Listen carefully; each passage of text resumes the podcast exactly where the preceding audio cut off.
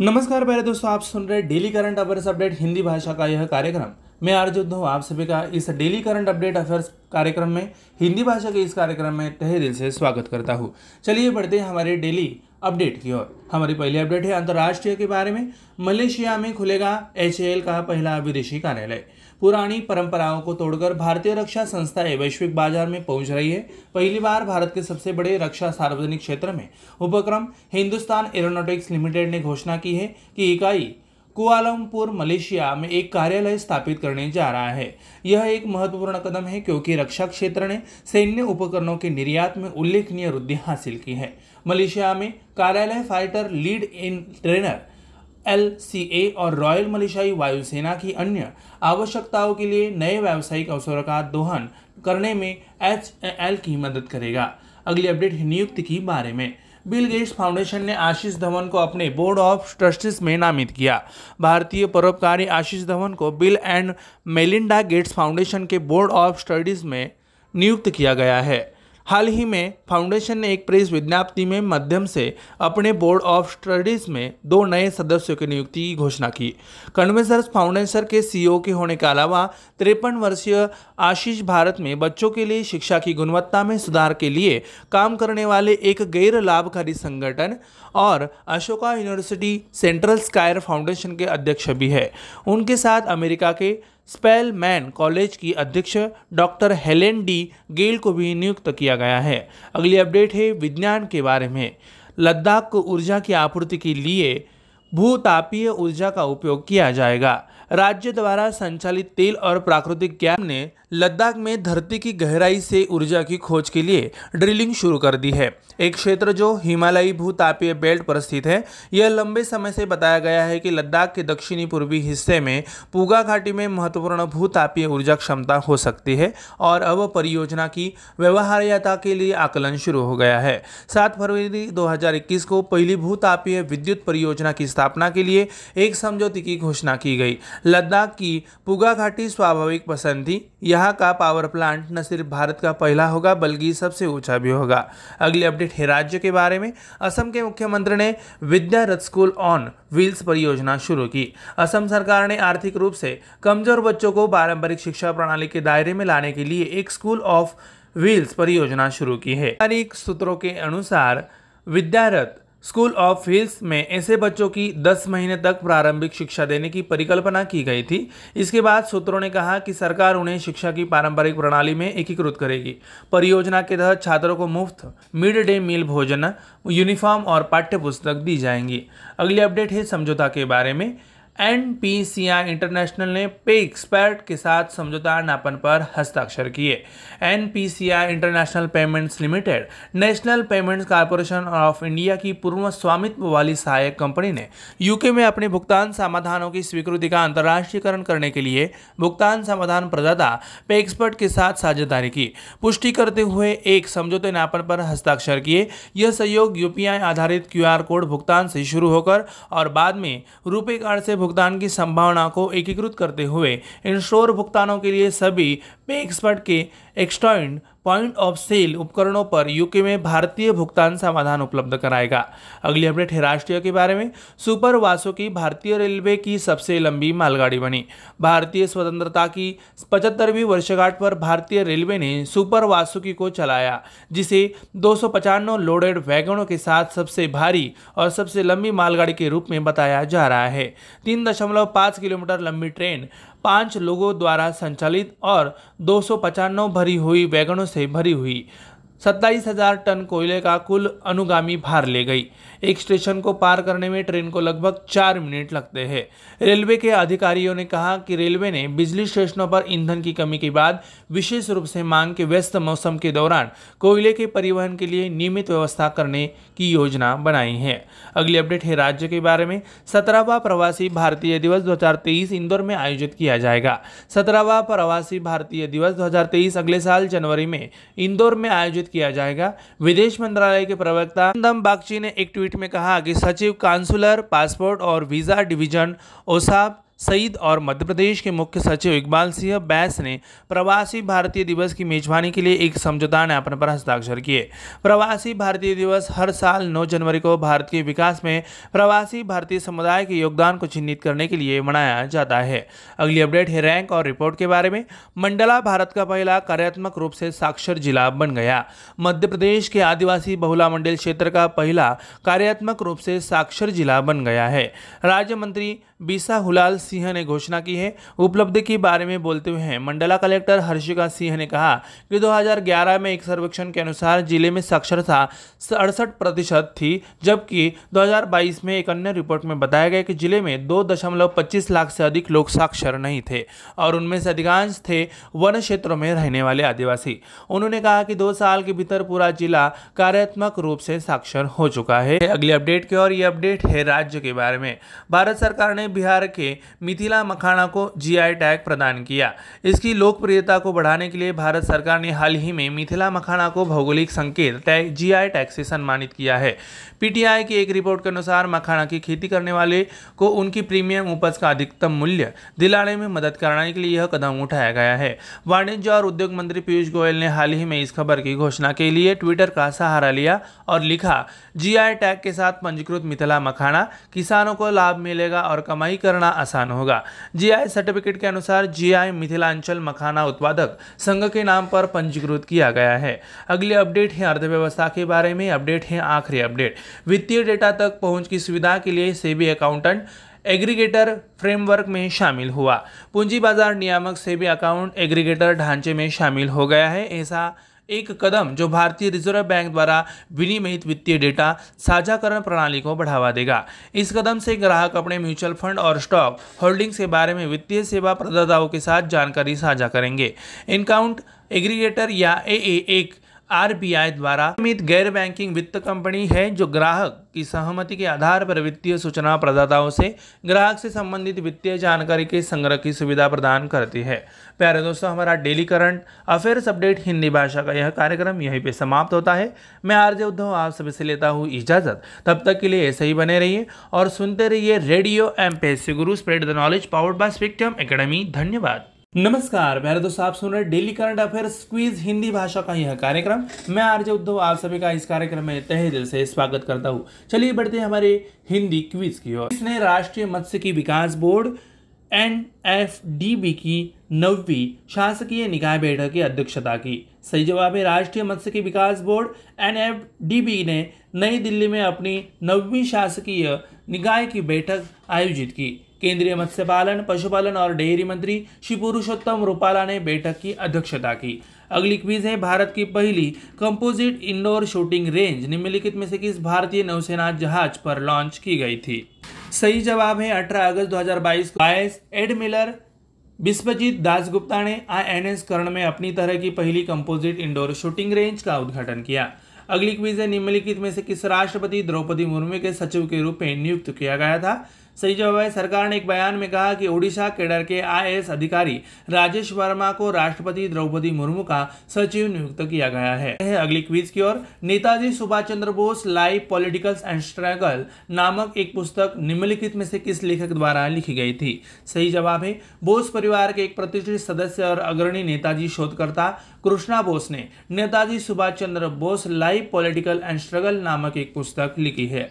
बढ़ते हैं अगली क्वीज की ओर। जिला सुशासन पोर्टल विकसित करने के लिए निम्नलिखित में से किस राज्य सरकार ने भारत सरकार के साथ सहयोग किया है? इसका जवाब है, केंद्र सरकार ने। जिला सुशासन पोर्टल विकसित करने के लिए अरुणाचल प्रदेश सरकार के साथ सहयोग करने की योजना बनाई है। बढ़ते हैं अगली क्विज की ओर। अगली क्विज है, निम्नलिखित में से किस देश द्वारा युद्धाभ्यास पिच ब्लैक का आयोजन किया जाएगा? इसका जवाब है, अभ्यास पिच ब्लैक रॉयल ऑस्ट्रेलियाई वायुसेना द्वारा आयोजित एक द्विवार्षिक युद्धाभ्यास है। अगली क्विज है। निम्नलिखित में से किस राज्य के पूर्व राज्यपाल सैयद सिप्ते रज़ी का हाल ही में निधन हो गया है? सही जवाब है भारतीय राष्ट्रीय कांग्रेस के वरिष्ठ नेता और झारखंड और असम के पूर्व राज्यपाल सैयद सिप्ते जी रज़ी का हाल ही में निधन हो गया है। अगली अपडेट क्विज है। U twenty world wrestling championship में गोल्ड जीतने वाली पहली भारतीय महिला पहलवान बनी। सही जवाब है भारत की जूनियर पहलवान, Antim Panghal U twenty world wrestling championship में स्वर्ण पदक जीतने वाली पहली भारतीय महिला पहलवान बन गई है। अगली क्वीज अपडेट है। निम्नलिखित में से किस राज्य में दही हांडी को आधिकारिक खेल के रूप में मान्यता दी गई है? सही जवाब है हाल ही में मुख्यमंत्री एकनाथ शिंदे ने घोषणा की। कि दही हांडी को अब महाराष्ट्र के आधिकारिक खेल के रूप में मान्यता दी जाएगी। बढ़ते हैं आखिरी क्विज की ओर। निम्नलिखित में से किस देश में विदेश मंत्री एस जयशंकर ने महात्मा गांधी की प्रतिमा का अनावरण KIA?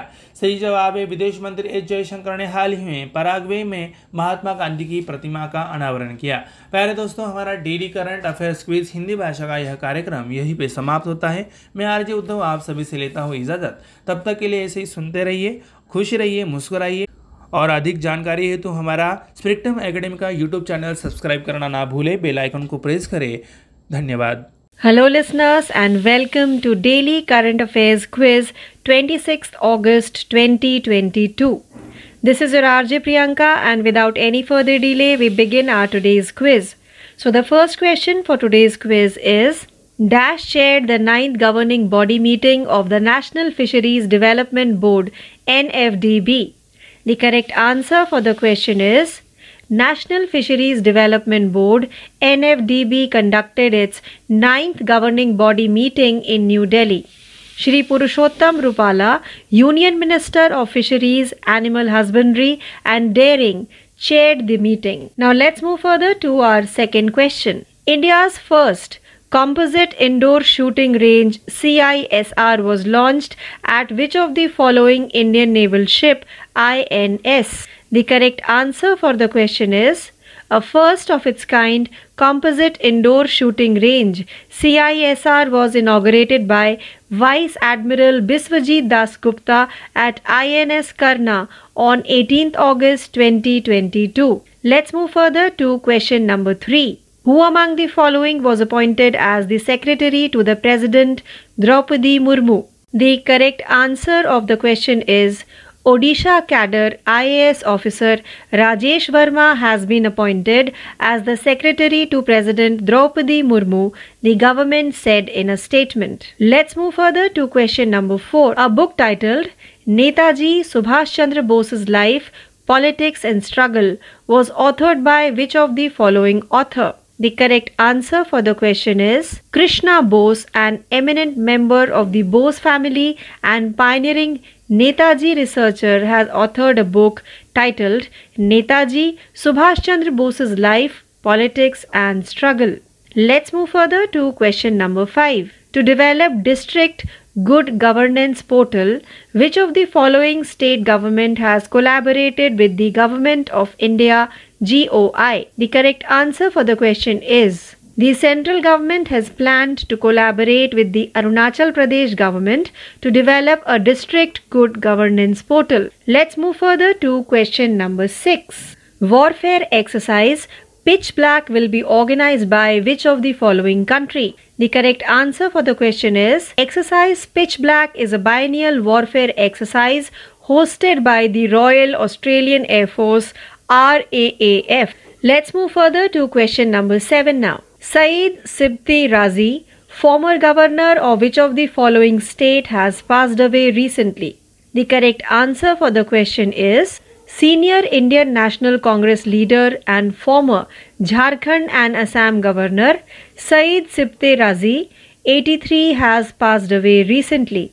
Let's move further to question number 8. Dash, the first Indian woman wrestler to win gold at Under 20 World Wrestling Championship. The correct answer for the question is India's junior wrestler Antim Pangal became the first ever Indian woman wrestler to win gold at the Under 20 World Wrestling Championship. Let's move further to question number 9. In which of the following state Dahi Handi has been recognized as an official sport? The correct answer for the question is Recently Chief Minister Eknath Shinde announced that Dahi Handi will now be recognized as an official sport of the Maharashtra. Let's move further to the 10th and last question for today's quiz.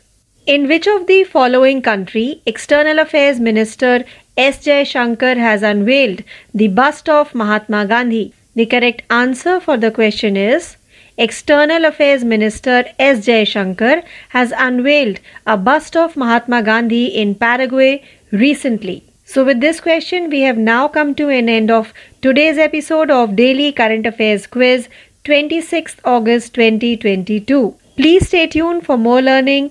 This is your RJ Priyanka signing off. Thank you.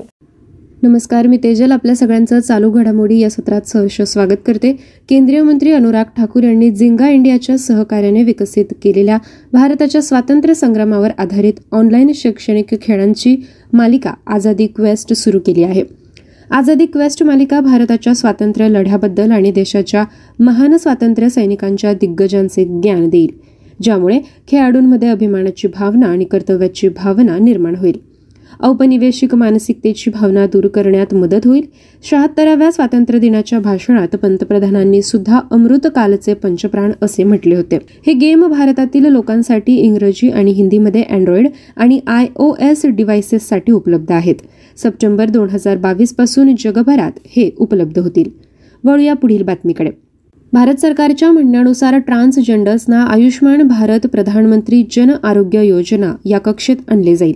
आरोग्य आणि कुटुंब कल्याण मंत्रालय सामाजिक न्याय आणि सक्षमीकरण विभाग या अंतर्गत राष्ट्रीय आरोग्य प्राधिकरणाने आयुष्यमान भारत या अंतर्गत ट्रान्सजेंडरसाठी समावेशक आणि संमिश्र आरोग्य पॅकेज प्रदान करण्यासाठी सामंजस्य करारावर स्वाक्षरी केली आहे. वळूया पुढील बातमीकडे. मुख्यमंत्री योगी आदित्यनाथ यांच्या अध्यक्षतेखाली झालेल्या मंत्रिमंडळाच्या बैठकीत राजधानी लखनौमध्ये देशातील पहिली नाईट सफारी सुरू करण्याच्या उत्तर प्रदेश पर्यटन विभागाच्या प्रस्तावाला मंजुरी देण्यात आली आहे. पर्यटन आणि सांस्कृतिक मंत्री जयवीर सिंग म्हणाले की सिंगापूरच्या जगातील पहिल्या रात्रीच्या सफारीच्या धर्तीवर लखनौमधील ही नाईट सफारी कुकरेल वनक्षेत्रात साडेतीनशे एकरमध्ये दोन हजार सत्तावीस पॉईंट सेहेचाळीस हेक्टर क्षेत्रामध्ये विकसित केली जाईल. आणि दीडशेमध्ये एक प्राणी उद्यान तयार केले जाईल. जाणून घेऊया पुढील आंतरराष्ट्रीय घडामोड. केंद्रीय मंत्रिमंडळाने जी वीस सचिवालय आणि संबंधित संरचना स्थापन करण्यास मान्यता दिली जी धोरणात्मक निर्णयांची अंमलबजावणी करेल. दोन हजार तेवीसमध्ये भारताच्या गटाच्या आगामी अध्यक्षपदाच्या व्यवस्थेसाठी जबाबदार असेल. भारत एक डिसेंबर दोन हजार बावीस ते नोव्हेंबरपर्यंत जी वीसचे अध्यक्षपद भूषवेल. दोन हजार तेवीस म्हणजे पुढील वर्षी भारतात होणाऱ्या जी वीस शिखर परिषदेसह हे अध्यक्षपद भारताकडे असेल. जी वीस सचिवालयाचे एकोणावीस देश आणि युरोपियन युनियन यांचा समावेश असलेल्या आंतर सरकारी मंचाच्या भारताच्या अध्यक्षपदाच्या ज्ञान सामग्री तांत्रिक मीडिया सुरक्षा आणि लॉजिस्टिक पैलूंशी संबंधित काम हाताळेल. यानंतर जाणून घेऊया पुढील घडामोड. यंदाचा दुष्काळ पाचशे वर्षातील सर्वात भीषण दुष्काळ असल्याचे म्हटले जात आहे. असे म्हटले जात आहे की पंधराशे चाळीसपासून युरोपमध्ये उन्हाळा इतका कोरडा कधीच नव्हता. जेव्हा वर्षभराच्या दुष्काळाने हजारो लोकांचा बळी घेतला जातो. यावर्षी कोरडे स्पेल विक्रमी उष्णतेच्या लाटेच्या अनुषंगाने हा उन्हाळा युरोपमध्ये पाहायला मिळाला. ज्यामुळे अनेक देशांमध्ये तापमान ऐतिहासिक उच्चांकापर्यंत वाढले. युरोपातील काही सर्वात मोठ्या नद्या जसे की राईन पो लॉयर डॅन्यूब या सामान्यतः जलमार्गांच्या नद्या आहेत. मध्यम आकाराच्या बोटींना देखील या नद्या यावर्षी घेऊन जाऊ शकल्या नाही. पाण्याची पातळी घसरल्याने बुडलेल्या जहाजांचे अवशेष येथे यंदा पाहायला मिळत आहे. पूर्वीच्या विलक्षण कोरडेपणाच्या काळात मागील पिढ्यांनी कोरलेले खडक सुद्धा आता वर येत आहेत. यानंतर वळूया पुढील बातमीकडे. भारताचे सरन्यायाधीश एन व्ही रमणा निवृत्त झाले आहेत. रमणा यांच्या शेवटच्या दिवसाच्या कामकाजाचे सर्वोच्च न्यायालयाकडून थेट प्रक्षेपण करण्यात आले. त्यामुळे सामान्य जनता सर्वोच्च न्यायालयातील कार्यवाही लाईव्ह पाहू शकली. दोन हजार अठराच्या निकालानंतर पहिल्यांदाच सर्वोच्च न्यायालयात थेट प्रक्षेपण करण्यात येत आहे. फिब्री प्रकरणातील सर्वोच्च न्यायालयाच्या आदेशावर होणाऱ्या सुनावणीचे थेट प्रक्षेपण झाले. निवर्तमान सरन्यायाधीश एन व्ही रमणा यांच्या अध्यक्षतेखालील सेरोमनियल बेंचसमोर खटले चालवले गेले. सरन्यायाधीश एन व्ही रमणा यांच्या कार्यकाळाचा काल म्हणजे सव्वीस ऑगस्ट रोजी शेवटचा दिवस होता.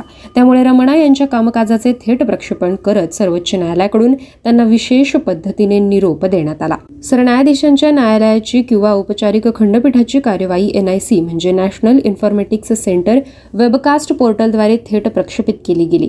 साधारण वीस केसेसचे लाईव्ह स्ट्रीमिंग होणार असल्याचे सर्वोच्च न्यायालयाच्या सूचनेत म्हटले होते.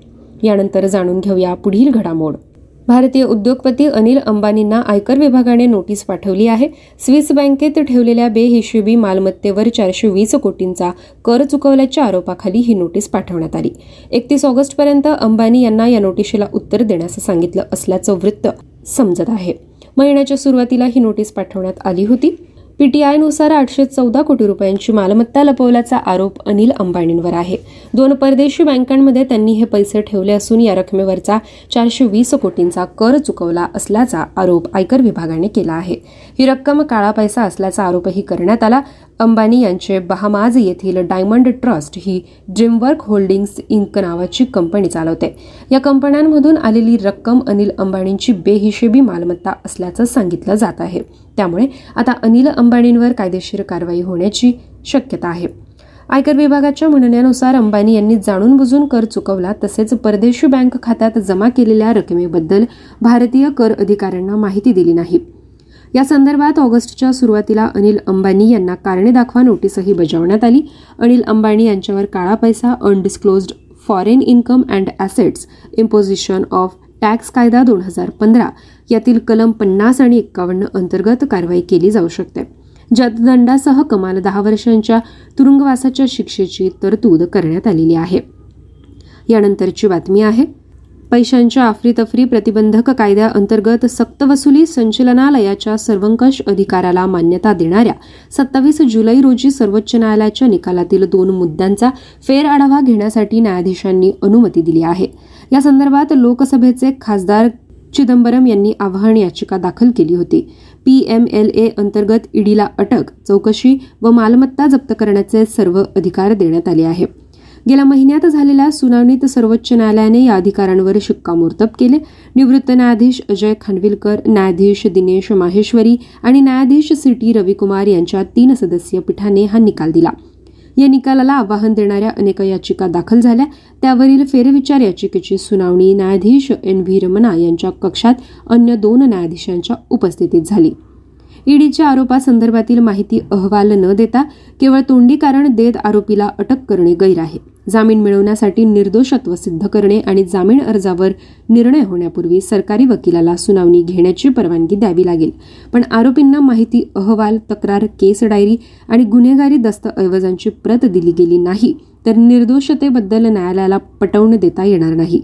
अटकपूर्व जामिनासाठी या अटी लागू करण्यात आल्या आहेत. या दोन आक्षेपांच्या मुद्द्यांचा सर्वोच्च न्यायालयात फेर आढावा घेण्यात येणार आहे. ईडीने आरोपीला ईसीआयआरची प्रत देणे बंधनकारक नाही. तसेच या दस्तऐवजाची तुलना एफ आय आरशी करता येणार नाही. ईडीने अटकेच्या वेळी केवळ अटकेचे कारण सांगणे पुरेसे असल्याचे न्यायालयाने निकाल देताना म्हटले होते. ईडीकडे असलेले अटकेचे अधिकार मनमानी करत नाही. पैशांच्या अफरीतफरीचा देशाच्या सामाजिक आणि आर्थिक रचनेवर परिणाम होत नाही. तर दहशतवादासह इतर गुन्ह्यांनाही प्रोत्साहन मिळते असे न्यायालयाने म्हटले होते. ईडीला मिळालेल्या सर्वंकष अधिकाराचा गैरवापर होऊ शकतो असा दावा याचिकाकर्त्यांनी केला होता. या याचिकाकर्त्यांमध्ये कार्ती चिदंबरम यांचा समावेश असून आय एन एक्स मीडिया आर्थिक गैरव्यवहार प्रकारामध्ये ईडीकडून कार्ती यांची चौकशी होत आहे. एखाद्या केंद्रीय तपास यंत्रणेला अटक करण्याचे अनियंत्रित अधिकार देणे योग्य नाही. आरोपीला सबळ कारण व पुरावा न देता अटक करण्याचे चौकशी करण्याचे व त्याची मालमत्ता जप्त करण्याचे अधिकार ईडीला देणे घटनाबाह्य आहे. व्यक्तीच्या व्यक्तिगत मूलभूत अधिकारांवर गदा आणणारे असल्याचा आक्षेप घेण्यात आला होता. ईडीला सर्वाधिकार देण्याच्या दुरुस्त्या केंद्र सरकारने वित्त विधेयकाद्वारे केल्या. त्यावर सुद्धा आक्षेप घेण्यात आला. पी एम एल मधील दुरुस्त्या या विधेयकाद्वारे केल्या जाऊ शकतात की नाही या मुद्द्यावर निकाल देताना पूर्वीच्या पीठाने घटनात्मक अंगाने विचार केलेला नाही. घटनात्मक मुद्दा महत्त्वाचा असून दोन हजार वीस मधील या संदर्भातील खटला पाच न्यायाधीशांच्या घटनापीठासमोर प्रलंबित आहे. त्यामुळे पी एम एल मधील दुरुस्त्यांचे प्रकरण त्याच संबंधित घटनापीठाकडे पाठवले पाहिजे असा युक्तिवाद कार्ती यांच्या याचिकेत करण्यात आलेला आहे. या बातमीनंतर वळूया पुढील घडामोडीकडे. बिल्किस बाणू सामूहिक बलात्कार प्रकरणातील अकरा दोषींची सुटका करण्याच्या गुजरात सरकारच्या निर्णयाच्या विरोधातील याचिकेवर सुनावणी घेण्यास सर्वोच्च न्यायालयाने होकार दिला आहे. या संदर्भात राज्य सरकारला नोटीस बजावण्यात आली असून पुढील सुनावणी दोन आठवड्यांनी होणार आहे. सरन्यायाधीश एन व्ही रमणा न्यायाधीश अजय रस्तोगी व न्यायाधीश विक्रम नाथ यांच्या पीठाने या प्रकरणाची सुनावणी केली. अत्यंत घृणास्पद असे ते कृत्य होते. हे कारण दोषींच्या सुटकेला विरोध करण्यासाठी पुरेसे आहे का असा सवाल रस्तोगी यांनी याचिकाकर्त्यांचे वकील कपिल सिब्बल यांना केला. या दोषींची स्वातंत्र्यदिनी पंधरा ऑगस्टला सुटका झाल्यानंतर त्यावर देशभर तीव्र टीका झाली. दोन हजार दोनमध्ये वीसहून अधिक जणांच्या हिंसक जमावाने पाच महिन्यांच्या गर्भवती बिल्किस बानो यांच्यासह अन्य काही महिलांवर सामूहिक बलात्कार केला. बिल्किस यांच्या तीन वर्षांच्या मुलीसह सात जणांची हत्या केली. या प्रकरणी बिल्किस बानो यांना न्यायासाठी सातत्याने वणवण करावी लागली. अखेर दोन हजार आठमध्ये मुंबई उच्च न्यायालयाने अकरा दोषींना जन्मठेपेची शिक्षा ठोठावली होती.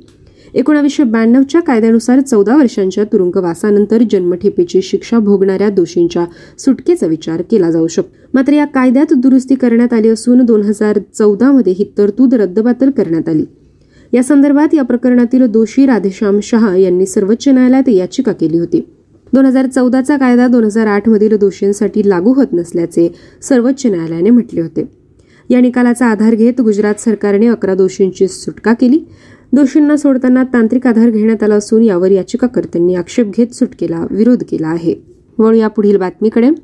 पॅगासस प्रकरणाची सखोल चौकशी करणाऱ्या तांत्रिक समितीने एकोणतीस फोनची तपासणी केली. त्यापैकी पाच फोनमध्ये बाह्य गैर तंत्रज्ञान आढळले.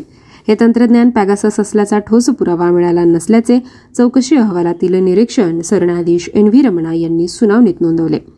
देशातील काही राजकीय नेते सामाजिक कार्यकर्ते पत्रकारांचे फोन अधिकृतपणे हॅक केल्याचा आरोप केंद्र सरकारवर केला. फोन हॅक करण्यासाठी इस्रायलमधील एनएसओ कंपनीच्या पॅगासस या हेरगिरी तंत्रज्ञानाचा गैरवापर झाल्याचा आरोप विरोधकांनी केला होता. हा आरोप केंद्र सरकारने फेटाळला. सर्वोच्च न्यायालयाने या प्रकरणाची चौकशी करण्यासाठी तांत्रिक समिती नेमली.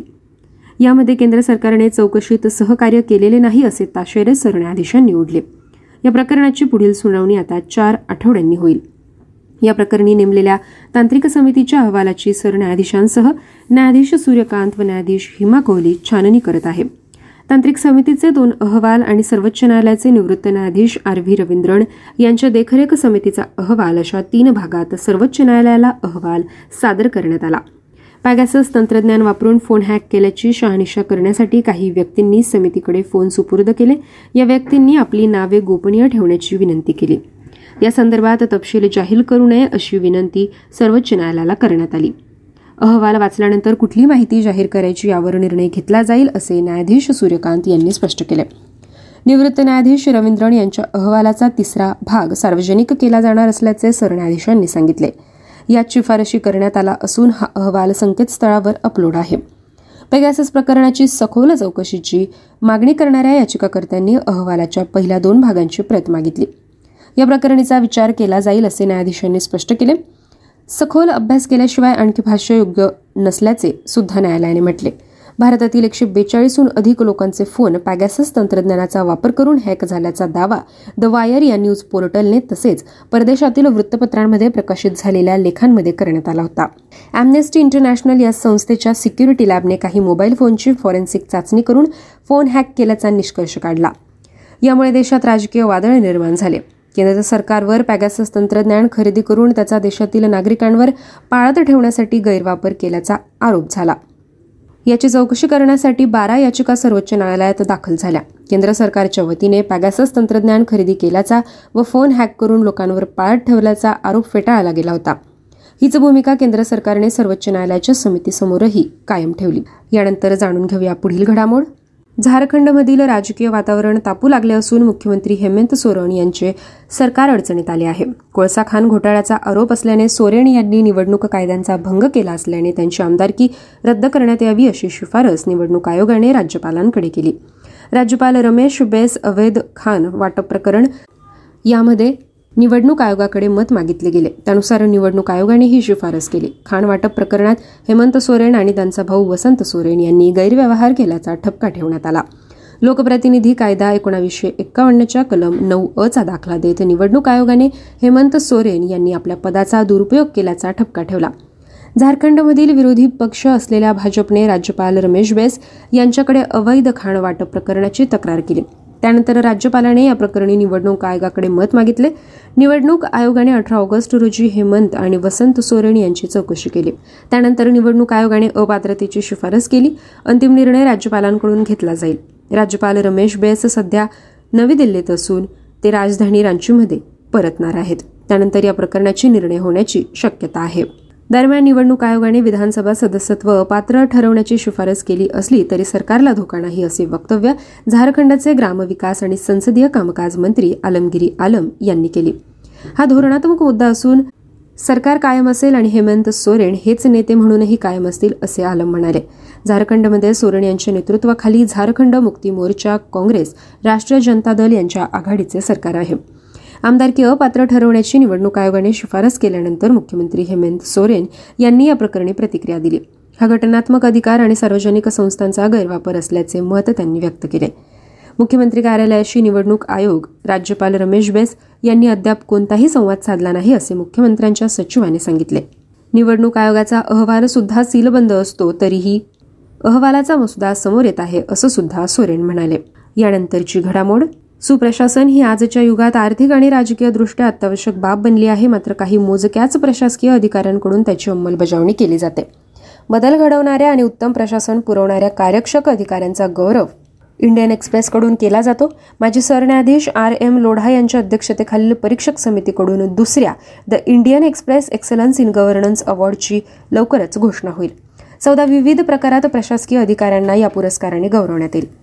इंडियन एक्सप्रेसने दोन हजार एकोणावीसपासून the Indian Express excellence in governance award देण्यास सुरुवात केली. करोना महासाथीमुळे या पुरस्कारांची घोषणा झाली नाही. आता दुसऱ्या आवृत्तीची घोषणा नुकतीच झालेली आहे. पंधरा सप्टेंबर ही अर्ज मागवण्याची मुदत असून देशभरातील सातशे ऐंशी जिल्ह्यातील जिल्हाधिकाऱ्यांचे मूल्यांकन करून त्यांना पुरस्काराने सन्मानित करण्यात येणार आहे. जनकल्याणासाठी काम करणाऱ्या आणि सकारात्मक परिणाम घडवणाऱ्या जिल्हाधिकाऱ्यांची निवड या पुरस्कारासाठी करण्यात येईल. पहिल्या पुरस्कारात देशभरातील कानाकोपऱ्यातून अर्ज आले होते. नदी स्वच्छतेसाठी नागरिकांना सहकार्य शालेय पुरस्कारात गुणवत्तेचा दर वाढणे परिवहन व्यवस्थेत सुधारणा कृषी क्षेत्रात बदल पूरसंकेतासाठी तंत्रज्ञान कचराभूमीच्या जागेवर उद्यान भ्रष्टाचार विरोधात लढा अशा प्रकारची कामे करणाऱ्या जिल्हाधिकाऱ्यांना या पुरस्काराने गौरवण्यात आले होते. यंदा चौरा प्रकारात हा पुरस्कार देण्यात येईल. नाविन्यपूर्ण शिक्षण आरोग्य स्वच्छता समाज कल्याण कृषी ई गव्हर्नन्स कौशल्य विकास स्टार्टअप नवसंकल्पना पाणीपुरवठा ऊर्जा शाश्वत विकास केंद्रीय व राज्य योजनांद्वारे संसाधनांचा वापर आदी प्रकारात हे पुरस्कार देण्यात येतील. आपत्कालीन व्यवस्थापन कायदा सुव्यवस्था आणि सार्वजनिक सुविधा या प्रकारात परीक्षक समितींकडून विशेष पुरस्कार देण्यात येईल.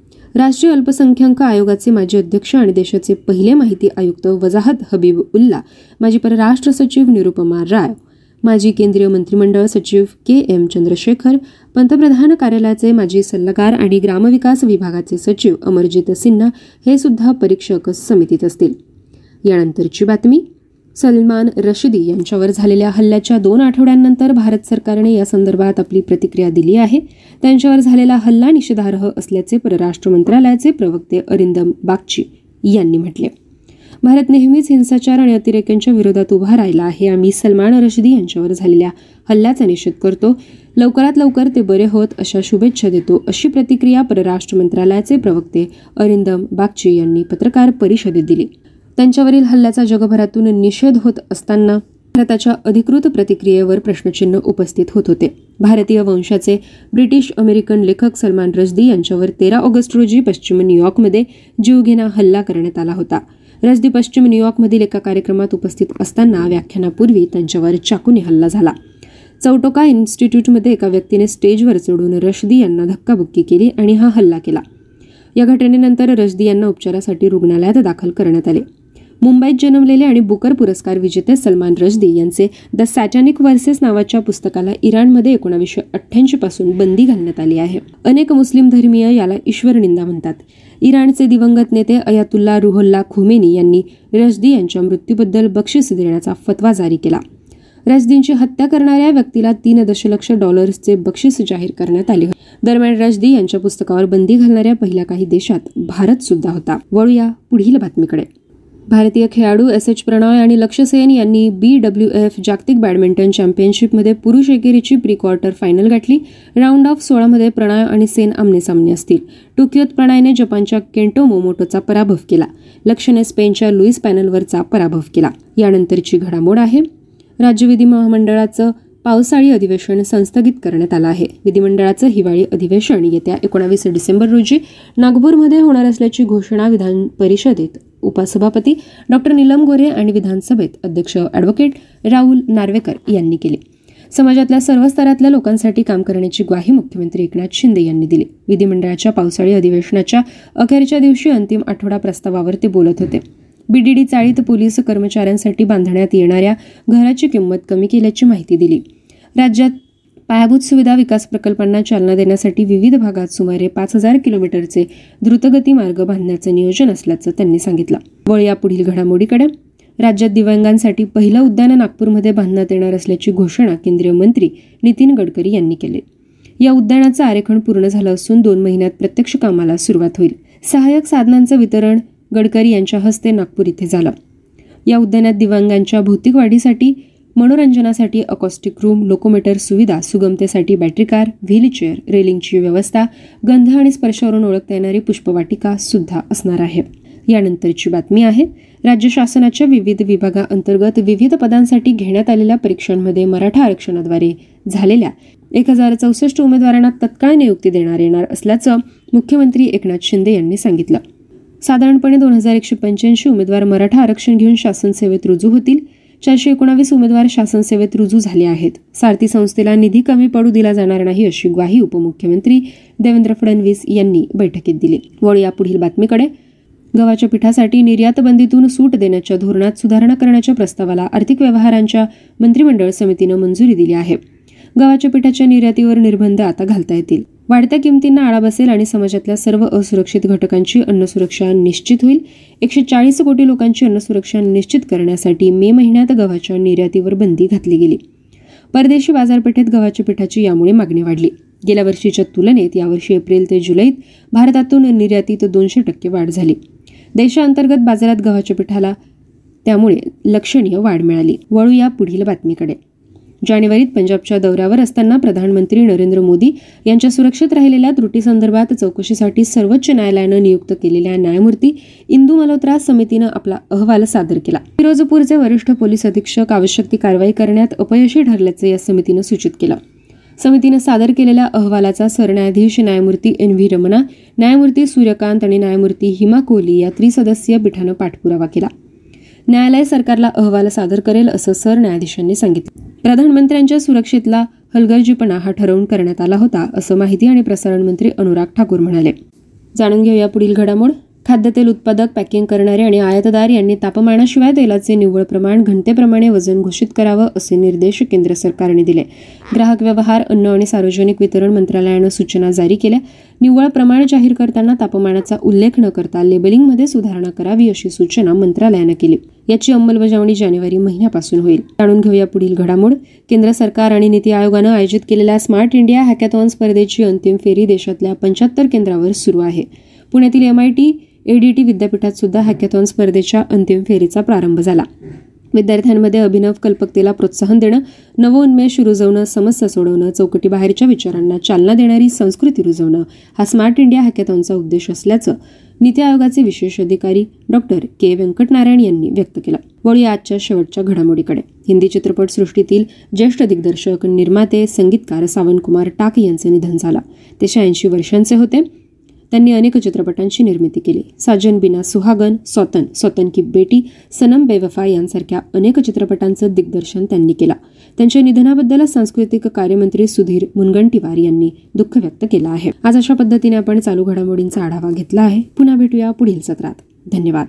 Hello, listeners, and welcome to Daily Current Affairs Updates 26th August 2022. This is your RJ Priyanka, and without any further delay, I take you to our first daily update, which belongs to the category of international. HAL to establish its first marketing office abroad in Malaysia. Indian defense entities are breaking down barriers and reaching out to the global market. In a first, Hindustan Aeronautics Limited HAL, India's largest defense public sector undertaking, DPSU has announced plans to open an office in Kuala Lumpur, Malaysia. This is an important step because the defense sector has seen a significant increase in the export of military equipment. The office in Malaysia will help HAL in tapping the new business opportunities for fighter lead in trainer FLIT. LCA and other requirements of Royal Malaysian Air Force RMAF. Let's move further to our second daily update, which belongs to the category of appointment. Bill Gates Foundation named Ashish Dhawan to its board of trustees. Ashish Dhawan, an Indian philanthropist, has been appointed to the Bill and Melinda Gates Foundation Board of Trustees. In a recent press release, the foundation announced the appointment of two new members to its board of trustees. In addition to being the CEO of the Convergence Foundation, Ashish 53 is the chairperson of Ashoka University and the Central Square Foundation, both non-profit organizations dedicated to improving the quality of education for children in India. Dr. Helen D. Gale, president of Spelman College in the United States, has been appointed alongside him. Let's move further to our third daily update, which belongs to the category of science and technology.